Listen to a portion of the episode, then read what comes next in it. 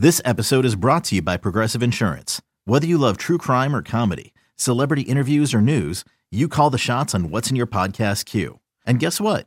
Now you can call them on your auto insurance too with the Name Your Price tool from Progressive. It works just the way it sounds. You tell Progressive how much you want to pay for car insurance, and they'll show you coverage options that fit your budget. Get your quote today at progressive.com to join the over 28 million drivers who trust Progressive. Progressive Casualty Insurance Company and Affiliates. Price and coverage match limited by state law. Bienvenidos a otra emisión de su programa El Mundo de las Grandes Ligas por su portales y lasmayores.com. Como siempre, la producción de MLBN. Aquí con ustedes, Kevin Cabral, un servidor Félix de Jesús con todo lo que está pasando en las Grandes Ligas. Ya básicamente le quedan unos 20 juegos por equipo aquí en las grandes ligas. Eh, ya equipos han ganado divisiones, muchos se acercan. Eh, wild card, hasta ahora eh, varios equipos que, bueno, están seguros, sea el caso de los Bravos o el equipo de los Mets, el que gana la división, claro, y el que va a ser el primer wild card. Y varias noticias también, Aaron Judge sigue súper caliente, se acerca a la marca de Roger Maris y otras noticias que le tenemos a ustedes en el día de hoy. Pero sin más preámbulo, vamos a darle la bienvenida a Kevin Cabral. ¿Qué tal, Kevin? Muy buenas, Félix. Mi saludo para ti y para todos los amigos que cada semana sintonizan el mundo de las grandes ligas. Feliz de poder compartir contigo y hablar un rato de béisbol. Eh, comenzamos con los Yankees, Kevin, y una buena semana eh, para el equipo eh, de los Yankees. el fin de semana se me diga un equipo de Tampa Bay que si Tampa hubiese ganado los tres partidos, eh, había empate en lo que se refiere a juegos perdidos, pero los Yankees eh, lo cambiaron con gran victoria el pasado sábado y domingo. siguen, vencieron a Boston dos veces en una serie corta en el Fenway Park. Y el equipo, Kevin, de lo que uno lo ve de afuera, es que están llegando algunos de los regulares y el equipo jugando mucho mejor. Claro, y yo creo que, mira, la, en la situación en que han estado los Yankees últimamente, esto es un tema de mirar hacia adelante y no hacia atrás. O sea, ya hay que olvidarse de la famosa ventaja de 15 juegos y medio en junio y pensar, el, y me refiero al equipo, en tratar de mantener o mejorar la ventaja que actualmente tienen. Y eso es lo que han hecho en los últimos días. Dos buenas victorias convincentes contra el equipo de los Rays, que en, gran medida es su rival directo. No es que sea el único, eh, viendo la situación del standing, porque por ahí están los Blue Jays de Toronto también en una lucha cerrada. De hecho, Toronto ahora mismo con medio juego de ventaja sobre los Rays. Pero lo cierto es que al ganarle esos dos últimos partidos al equipo de Tampa Bay y luego ganarle los dos a Boston, uno de ellos fue todo un partidazo el martes, cuando ganaron 7 por 6, pues tienen una ventaja de 6 juegos y medio que cualquiera quisiera tener prestando, digamos, tres semanas de serie regular.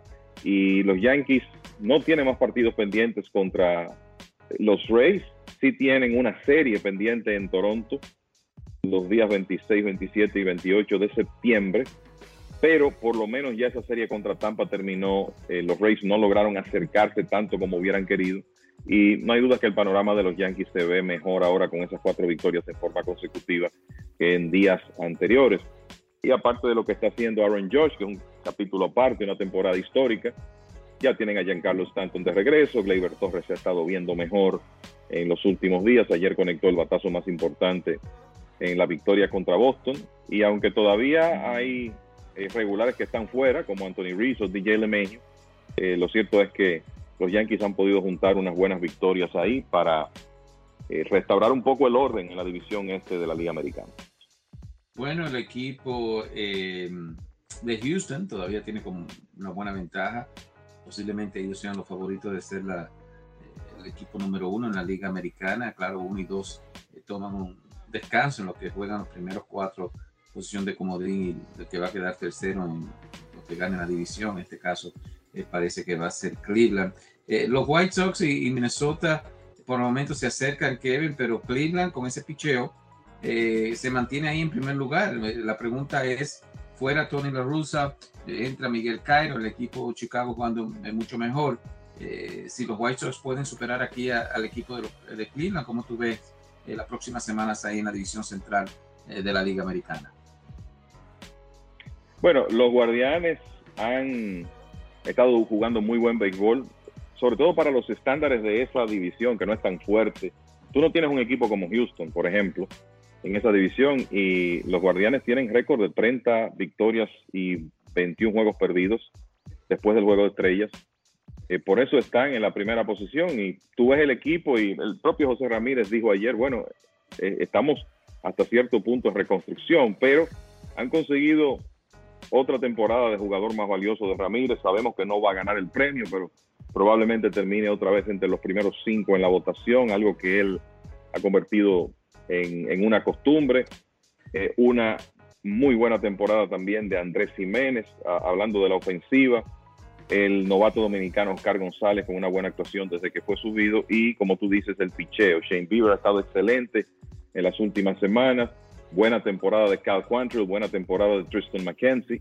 Y tú sabes que cuando los guardianes llegan con una ventaja al final, tienen uno de los mejores cerradores del negocio, que es Emmanuel Clase, además de un, un bullpen que es en sentido general sumamente efectivo con los Trevor Stefan, eh, Sam Henges, Nick Sandlin, Eli Morgan, el veterano Brian Shaw, Angel de los Santos, que es un lanzador dominicano que eh, no ha recibido mucho crédito, pero ha tenido una buena actuación. Entonces es un bullpen profundo y efectivo. Y con ese buen trabajo que hacen los guardianes de prevención de carreras, ellos han podido ganar muchos partidos cerrados. Y fíjate que esa barrida el pasado fin de semana frente al equipo de Minnesota cambió la, situación de la, división. En este momento, eh, los guardianes tienen tres juegos de ventaja sobre los Medias Blancas y cuatro y medio eh, sobre el equipo de Minnesota que parecía iba a regresar a la primera posición. Ahora bien, este fin de semana otra serie importante eh, contra Minnesota, una serie de cuatro partidos. Y yo te diría que esta próxima semana eh, podría ser clave para definir esa división.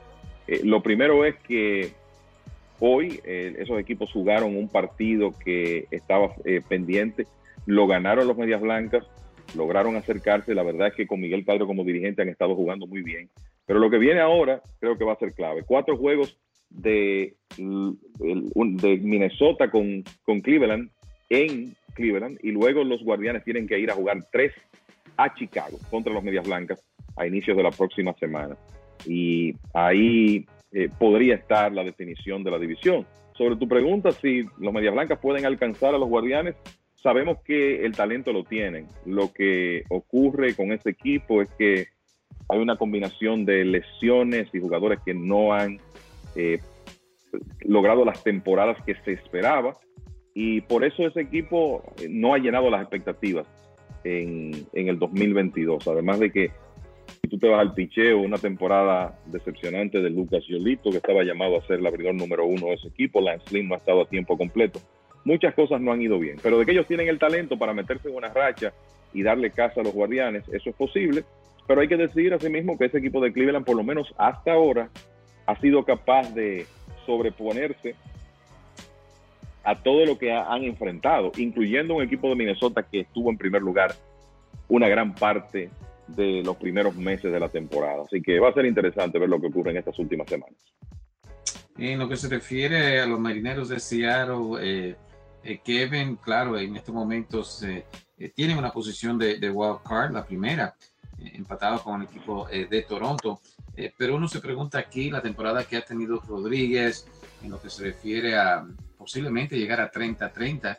Ya por lo menos llegó a, 25, 25, 25 cuadrangulares y 25 bases robadas. Eh, comenzó lento, eh, recuerdo yo esta temporada es Rodríguez, pero sí ya eh, este, le está enseñando a todo el mundo porque es uno de los mejores prospectos en las grandes ligas.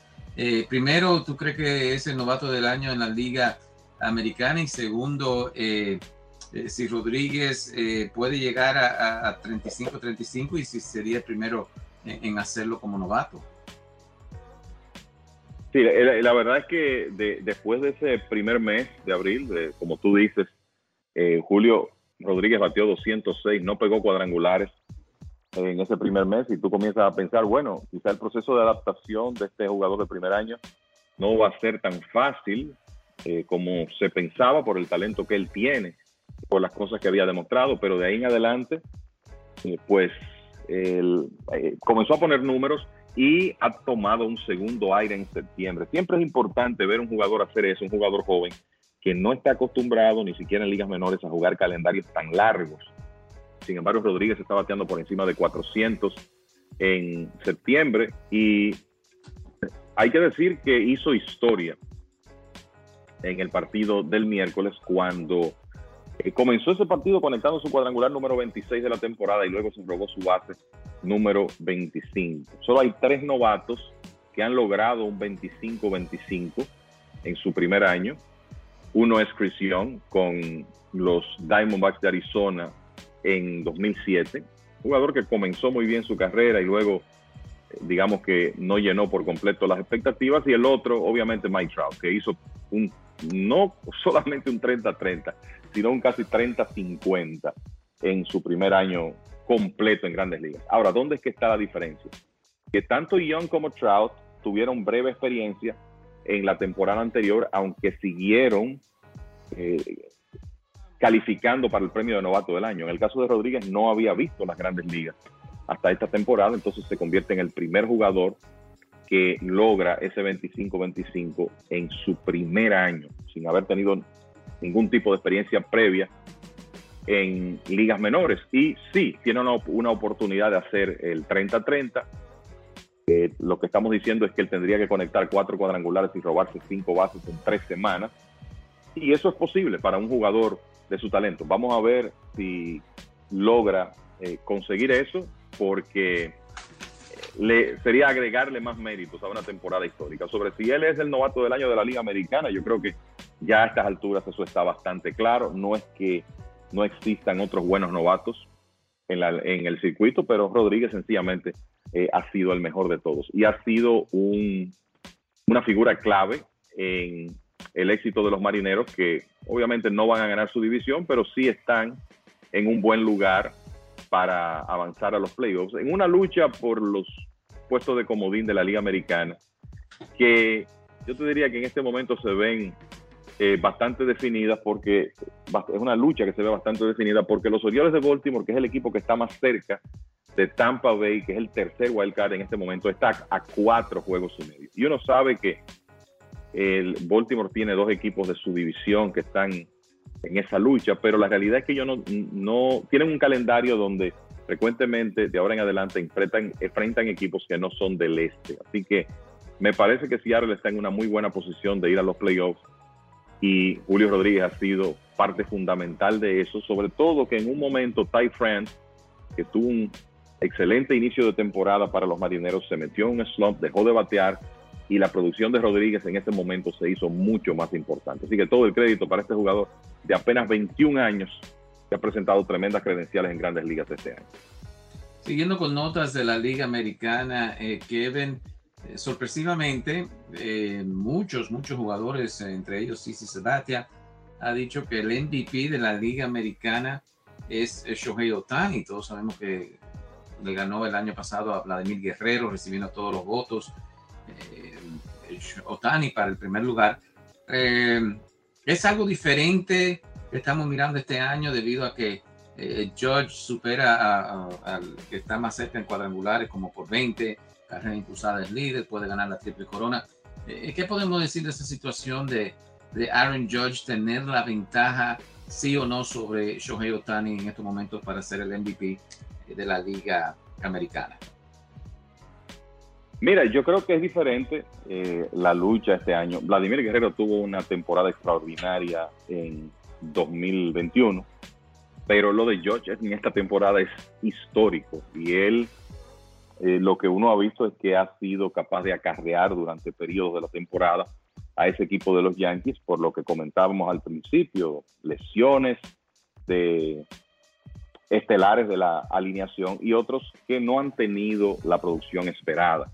Y estamos hablando de un hombre que va camino a establecer un récord de cuadrangulares en la Liga Americana y un récord de cuadrangulares para la franquicia de los Yankees. Además de eso, encabeza la Liga Americana en cuadrangulares, carreras remolcadas, porcentaje de envasarse, slogan, OPS, OPS ajustado, carreras anotadas, pases por bolas recibidas. O sea, es algo realmente extraordinario el dominio que ha tenido George. Cuando tú ves que en este momento él tiene 20 cuadrangulares más que el hombre que está segundo en el béisbol, 20 más que Kyle Schwarber, que tiene 37. Una ventaja de esa naturaleza entre el líder de cuadrangulares y el segundo no se veía desde la época de béisbol. Entonces, lo que Otani está haciendo, esto es una, una conversación interesantísima, porque lo que Otani está haciendo es probablemente la mejor temporada en la historia eh, temporada dual, o sea, la mejor combinación de ofensiva y picheo que hemos visto, porque ni siquiera Ruth juntó una temporada de esta naturaleza. Pero el aporte de Josh de los Yankees ha sido tan extraordinario que me parece que sí hay una ligera diferencia este año y que aunque Otani ha tenido una contribución más importante en cuanto a picheo que en la temporada pasada, eh, Josh tiene una muy buena oportunidad de ganar el premio.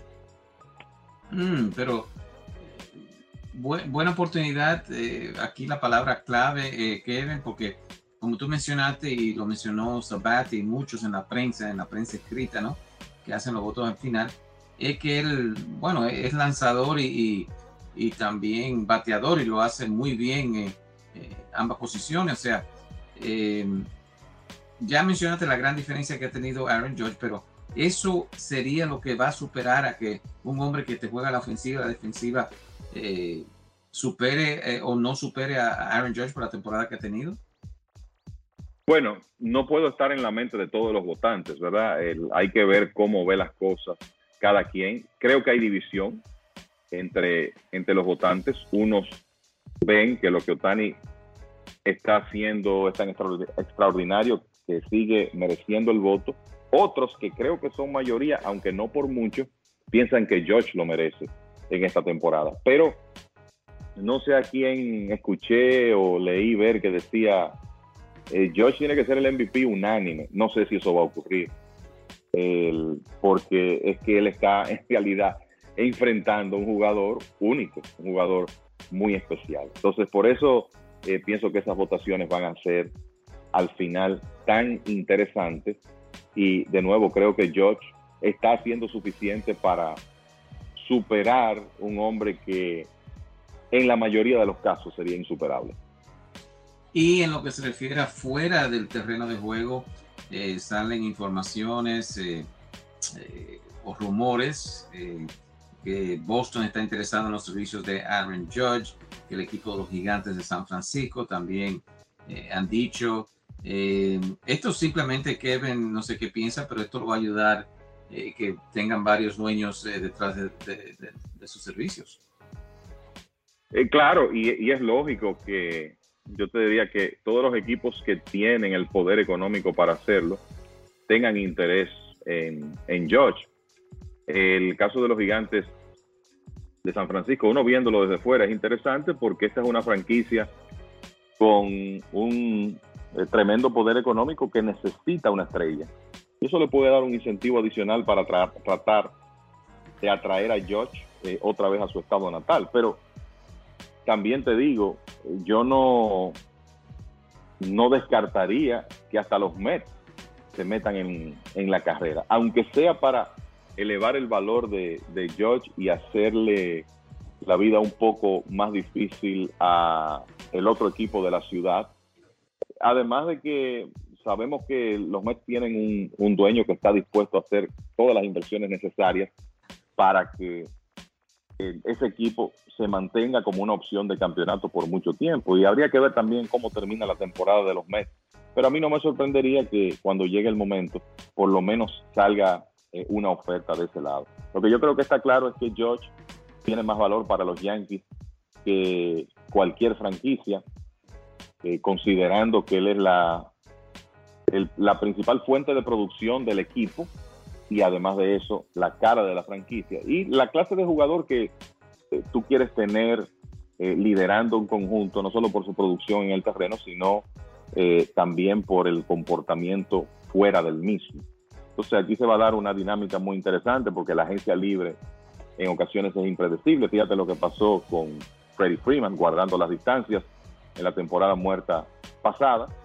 Eh, la verdad que no veíamos a Freddie Freeman con otro uniforme que no fuera el de los Bravos de Atlanta y ya sabemos lo que ocurrió, está con los Dodgers.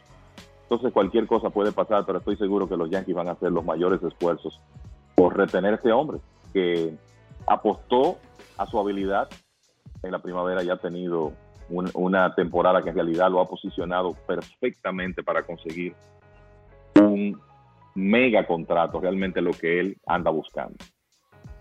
Y para que los oyentes tengan una idea, eh, Kevin, tú mencionaste que él apostó en favor de él esta temporada y bueno, eh, eh, sí le va a pagar dividendos al final con el contrato que reciba, pero mirando, se ha hablado de Grom, de Grom tal vez supere a Scherzer, Scherzer mejor pagado anualmente, 43 millones, pero alguna cifra tú has pensado así, y claro, esto puede cambiar rapidito, pero alguna cifra que se está buscando eh, en lo que es la firma de George, sea los Yankees o otro equipo, hay un número ahí que, que tú piensas, esto es lo que eh, favoreció a George eh, conseguir este más dinero por lo que hizo este año. ¿Hay alguna cifra ahí que tú piensas? Bueno, yo te diría que cualquier jugador estelar tiene que sentirse beneficiado con el contrato que Max Scherzer firmó en la pasada temporada muerta con los Mets, que sabemos fue un contrato corto, relativamente, tres años, pero el, salario promedio anual es 42.3 millones de dólares y sabemos que ya George rechazó una oferta que le pagaría poco más de 30 por temporada con el equipo de los Yankees. Pensando en ese contrato de Scherzer, yo te diría que 40 millones de dólares por temporada puede, ser un número eh, como punto de partida o, quizá objetivo de, Aaron Judge. y estaríamos hablando, eh, porque el tema de los años con él por la edad eh, va a ser complicado. Digamos que aparezca un equipo que esté dispuesto a ofrecer los mismos siete años que le ofrecieron los Yankees en, en la primavera. lo que creo que lo que va a variar es la cantidad, el salario promedio anual. Entonces, si tú multiplicas 7 eh, por 40, estamos hablando de 280 millones de dólares. Quizá 280 millones de dólares por 7 temporadas, quizá por ahí anda la aspiración de Aaron Judge y, sus agentes. Y quién sabe si tratar de llegar a 300, llevar algún equipo a 300 por 7. Con lo que él está haciendo en esta temporada, yo creo que eso es una posibilidad. yo creo que hasta un poquito más.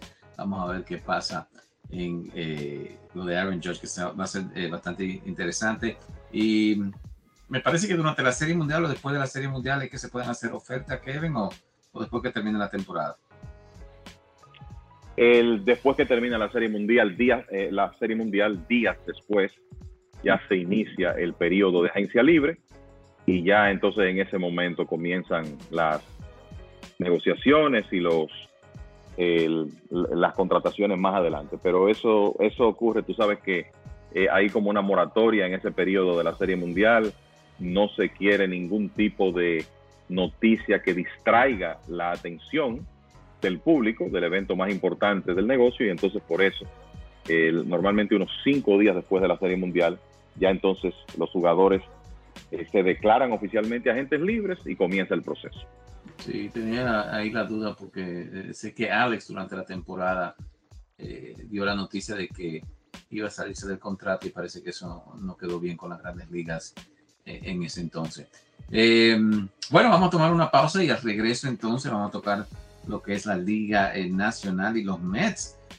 bueno, jugaron malísimo frente al equipo de los Cachorros de Chicago. hoy reciben buenas noticias, pero eh, interesante cómo está eh, esa pelea ahí por ganar la división este eh, de la Liga Nacional. Los Cardenales parecen seguros ganar la división central, pero Milwaukee empujando para estar en la postemporada.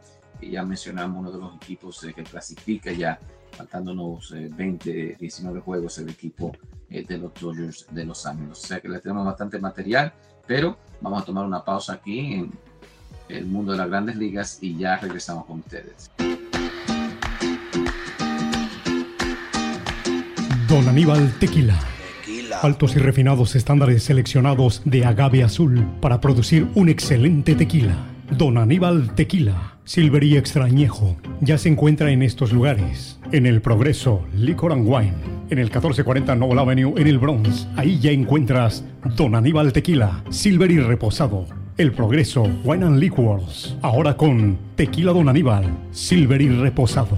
Shoprite Wine and Spirits of Clinton. En el 895 de Paulison Avenue en Clifton, New Jersey. También ya encuentra Don Aníbal Tequila Silver y Extrañejo en New Rochelle, en la Casa de los Tequilas, con la variedad más extensa de tequilas en todo New York la Casa de los Tequilas, en Union Avenue, en New Rochelle. Y como ya saben, en West New York, New Jersey, en Hollywood Liquors, 6006 de Park Avenue, en West New York, New Jersey. Ahí también se encuentra Don Aníbal Tequila, Silver y Extrañejo. Y para usted que vive en el área de Scardell, New York, Don Aníbal Tequila, Silver y Extrañejo, en Midway Wine and Liquors. Midway Wine and Liquors, en el 973 de Central Park Avenue, en Scardell, New York. Don Aníbal Tequila, distinción y calidad para quien gusta de un buen tequila.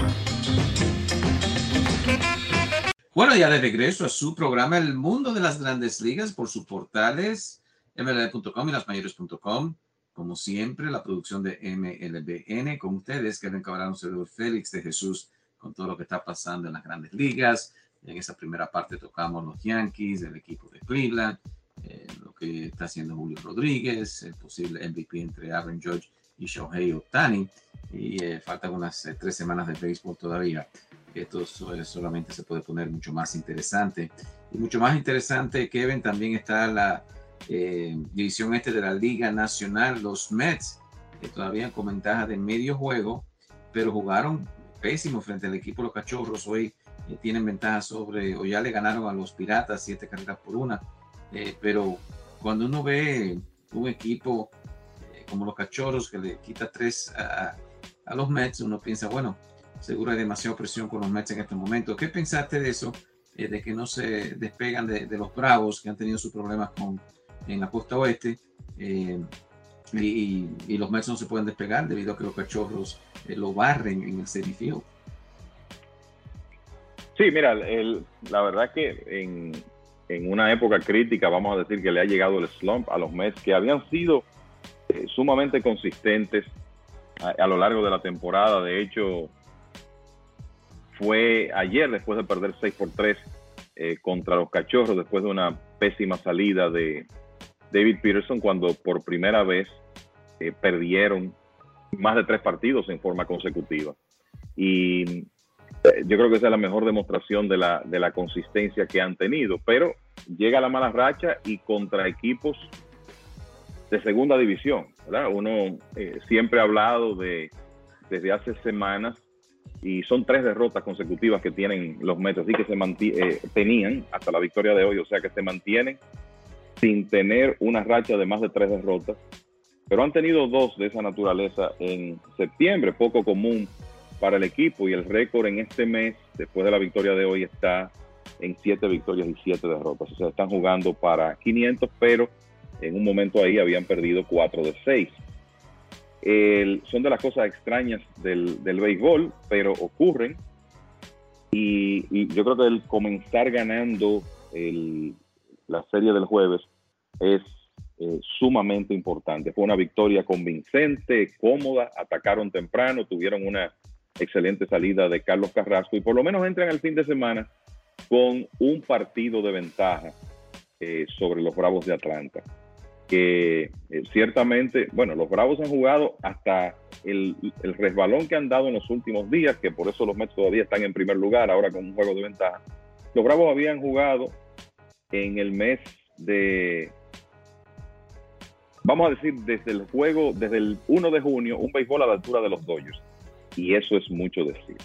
Entonces, los Mets continúan con los Piratas de Pittsburgh en casa este fin de semana mientras que el equipo de Atlanta recibe a los Phillies. O sea que el nivel de competencia que tendrán los Mets más débil, vamos a ver si en este caso logran aprovechar eso porque la ventaja se ha puesto precaria. Y como tú eh, mencionabas al, principio, bueno, hay dos campeones divisionales de cada liga que básicamente podrán evadir la primera ronda de los playoffs. Y aunque hay quienes dicen, bueno, ese descanso extra podrá, podrá sacar de ritmo a un equipo, te aseguro que todos los conjuntos que, están luchando por una primera posición quieren ese bye, quieren eh, poder eh, comenzar a jugar en la serie divisional y no tener que hacerlo en la serie de wild card. Y por eso es tan importante el título divisional de la división este, porque la impresión que da es que serán los Cardenales los que tendrán que jugar en la ronda de wild card y que quien gane el este y los Dodgers podrán sentarse. Entonces, lo que va, lo que vamos a ver en estas últimas eh, semanas será sumamente interesante. Los Mets no están completos. Starling Marte parece que se tomará unos días más para regresar. Afortunadamente parece que ya Max Scherzer estará de regreso la próxima semana. Pero yo creo que hay que ponerle atención a esa serie de tres partidos el fin de semana del 30 de septiembre, 1 y 2 de octubre, Mets en Atlanta. Esos tres partidos podrían determinar en gran medida quién gana la división este de la Liga Nacional. Eh, mirando, Kevin, mencionamos los Dodgers, la mejor marca eh, en las grandes eh, ligas. ya, bueno, son los campeones de su división. De los Dodgers, ¿qué, qué, qué puede pasar en los próximos partidos? Tienen 98 y 44, ¿no? Para 142 juegos, le faltan 20 en la temporada. Eh, ¿Qué hace Dave Roberts y, el equipo de los eh, Dodgers para mantenerse eh, básicamente en, buena salud, todos sincronizados bien para, para comenzar la, la postemporada? Porque ya faltando 20 juegos tempranito, ya ganar su división, los Dodgers lo hacen. pero tal vez es, mucho tiempo para este equipo estar eh, básicamente sin, sin, la competencia final de ganar una división.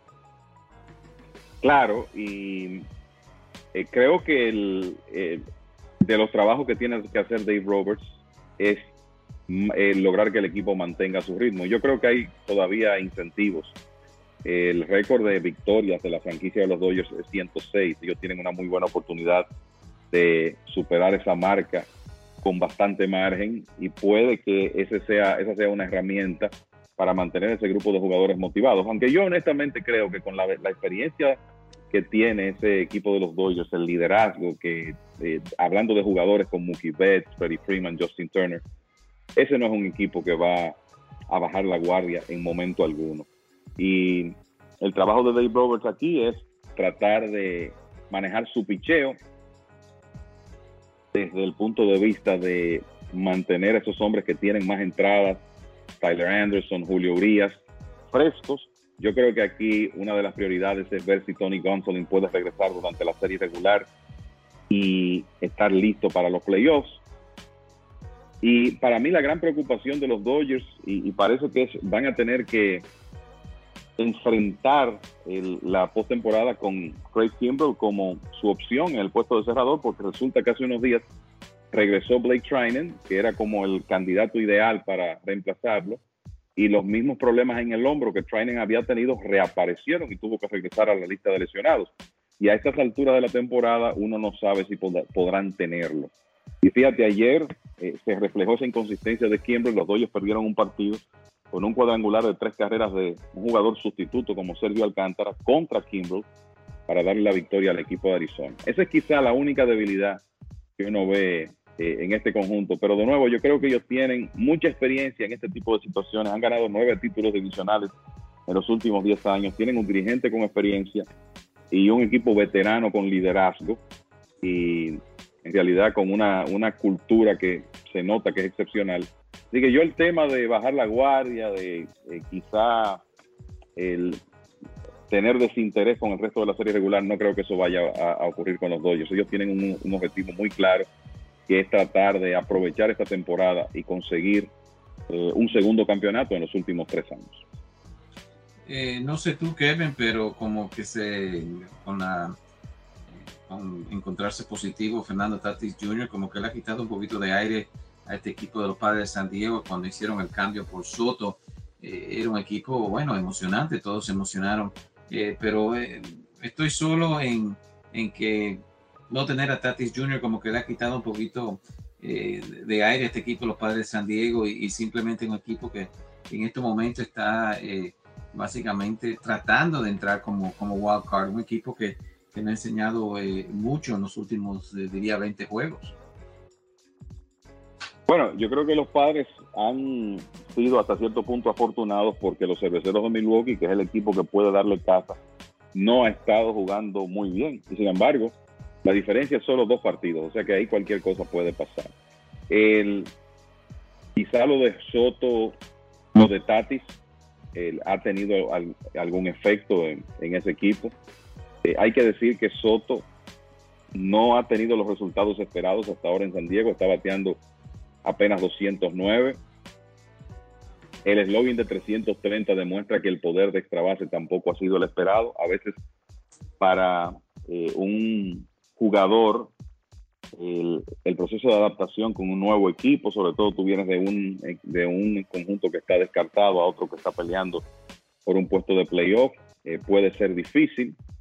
Y la, realidad es que este, los padres no están jugando eh, un béisbol consistente en este momento y precisamente después de perder ayer Bob Melvin, el dirigente del conjunto, en unas declaraciones después del partido, dijo, bueno, eh, aquí llegó el momento en que nosotros tenemos que eh, meternos en una racha y comenzar a jugar mejor béisbol. Y déjame decirte que el calendario en los próximos días eh, no va a estar tan cómodo para los padres.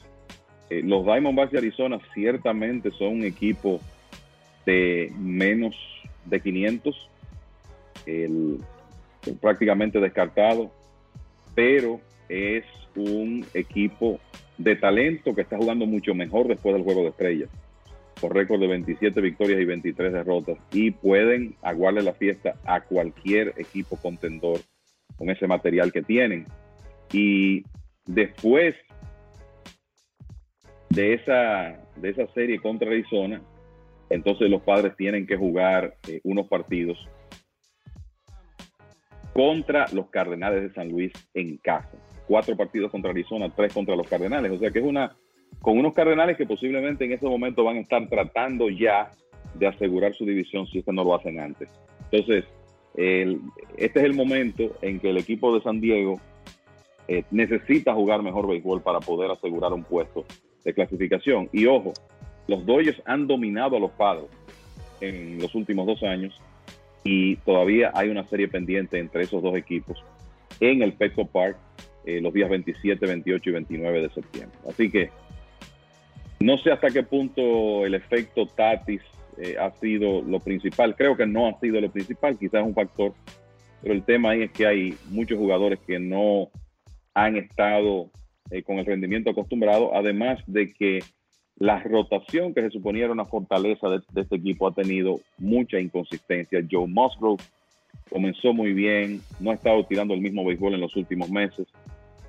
Sean Manaya, altas y bajas. Mike Clevenger, altas y bajas. Blake Snell comenzó muy mal, ha estado tirando mejor últimamente.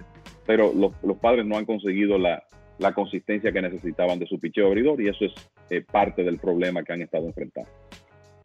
Hay noticias interesantes aquí, especialmente hoy, día de Roberto Clemente, eh, Kevin, y es que el equipo de Tampa eh, puso en el terreno los nueve jugadores de países latinos. Eh, Yandy Díaz, eh, a Rosarena, claro, de Cuba, Franco, de República Dominicana, al igual que Margot, eh, Ramírez, Peralta, Paredes, René Pinto, José Sirí, eh, cinco diferentes países, Colombia, Cuba, México, Venezuela y República Dominicana representado aquí, también los coaches, por lo menos con herencia latina, el caso de Chris Prieto y, y Rodney Linares, también dominicano. Eh, ¿Qué pensaste de esto? Yo creo que esto eh, se viste de gala Tampa con este movimiento en el día de hoy. Sí, es un, en realidad un día histórico y estoy seguro que de alguna manera eh, aprovecharon el día de Roberto Clemente para hacer esto. ellos han tenido unas combinaciones interesantes en esta temporada. Transmitió un partido, y no es la única vez que ha ocurrido, donde tenían ocho extranjeros en la alineación y todos habían llegado en cambio. Habían tenido partidos también con nueve extranjeros antes que eso. Y, eh, cuando te digo extranjeros, eh, porque cuando tuvieron los nueve, uno de ellos era asiático, Yu Chang. Hoy se da el caso más interesante de que son eh, todos latinos, ¿verdad? Con una especie de Naciones Unidas ahí, como tú dices, Yandy Díaz y Arena, cubanos, Wander Franco, dominicano, Jaro Ramírez de Colombia, Manuel Margot, dominicano, David Peralta y René Pinto de Venezuela, Paredes mexicano, Siri dominicano. Eh, me recuerda aquel famoso equipo de los Piratas de Pittsburgh en la década, principio de la década de los 70, colocaron nueve jugadores de color al mismo tiempo, algunos afroamericanos, otros latinos.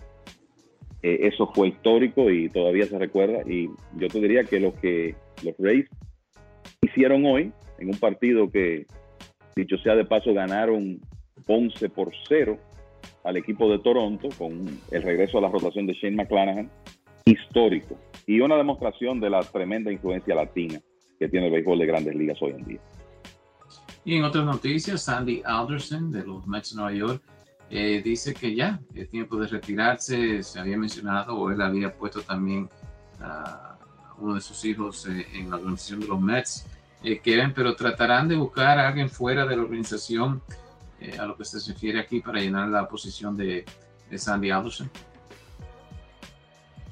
Da la impresión que sí, que eh, será un, ejecutivo que ahora mismo no está eh, con el equipo. Vi unas declaraciones de Steve Cohen, el propietario de los Mets. Cuando él compró el equipo, eh, Sandy Alderson firmó un contrato de dos años que vence en diciembre. Y lo primero es que Cohen fue extremadamente elogioso en sus declaraciones hoy, diciendo cuando le pedía a Sandy regresar al equipo.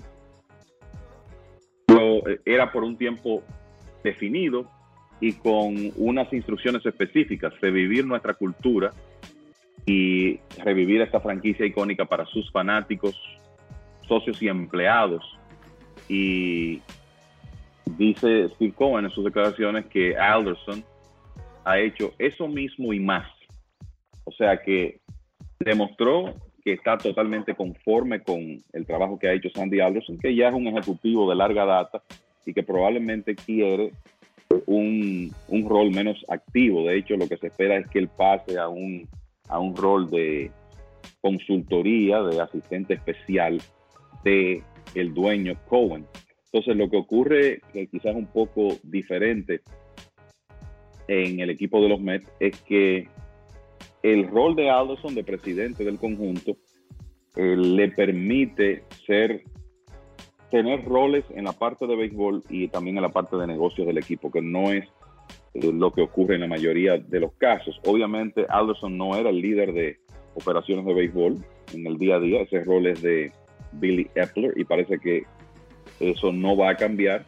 Y entonces la idea aquí es que el estatus de Epler permanezca igual y que el equipo de los Mets contrate un presidente para sustituir a Sandy Alderson.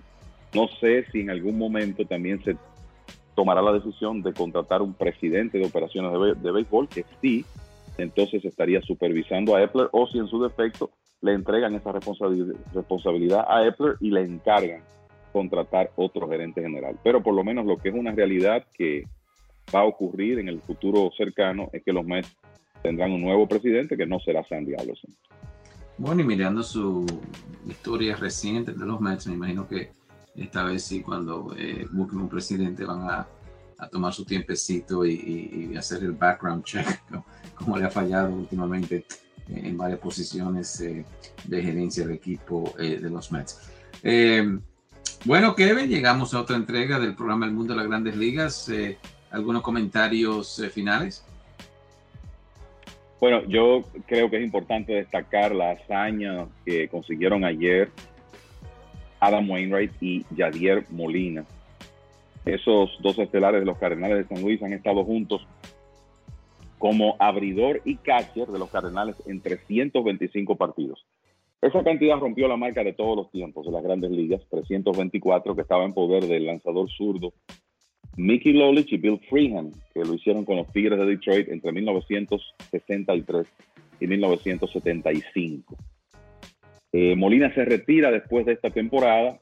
Wainwright todavía no ha tomado una decisión sobre su futuro. Tiene 195 victorias de grandes ligas, parece que no va a llegar a 200 y creo que tendría un gran incentivo de regresar el próximo año por dos razones. Primero, ha tirado muy buen béisbol en esta temporada y segundo, va a querer buscar esa victoria 200. Pero lo cierto es que yo creo que ahí se estableció un récord que podría permanecer por generaciones. Félix, estamos en una época de agencia libre donde es muy extraño encontrar eh, jugadores que permanezcan tanto tiempo.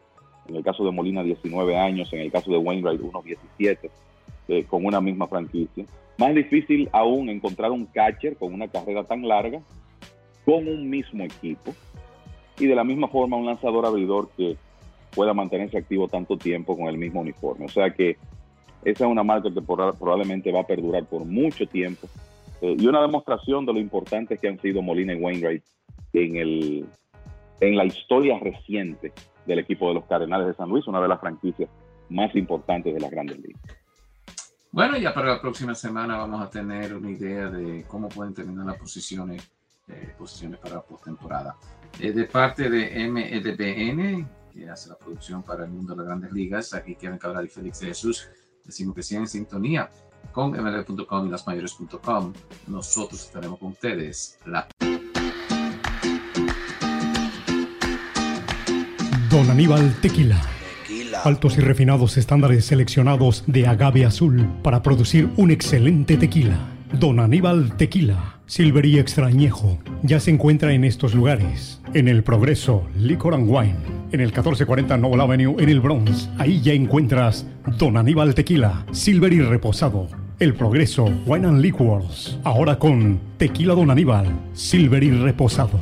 Shoprite Wine and Spirits of Clinton. En el 895 de Paulison Avenue en Clifton, New Jersey. También ya encuentra Don Aníbal Tequila Silver y Extrañejo en New Rochelle, en la Casa de los Tequilas, con la variedad más extensa de tequilas en todo New York. La Casa de los Tequilas en Union Avenue en New Rochelle. Y como ya saben, en West New York, New Jersey, en Hollywood Liquors, 6006 de Park Avenue en West New York, New Jersey. Ahí también se encuentra Don Aníbal Tequila Silver y Extrañejo. Y para usted que vive en el área de Scardell, New York, Don Aníbal Tequila Silver y Extrañejo en Midway Wine and Liquors. Midway Wine and Liquors en el 973 de Central Park Avenue en Scardell, New York. Don Aníbal Tequila, distinción y calidad para quien gusta de un buen tequila.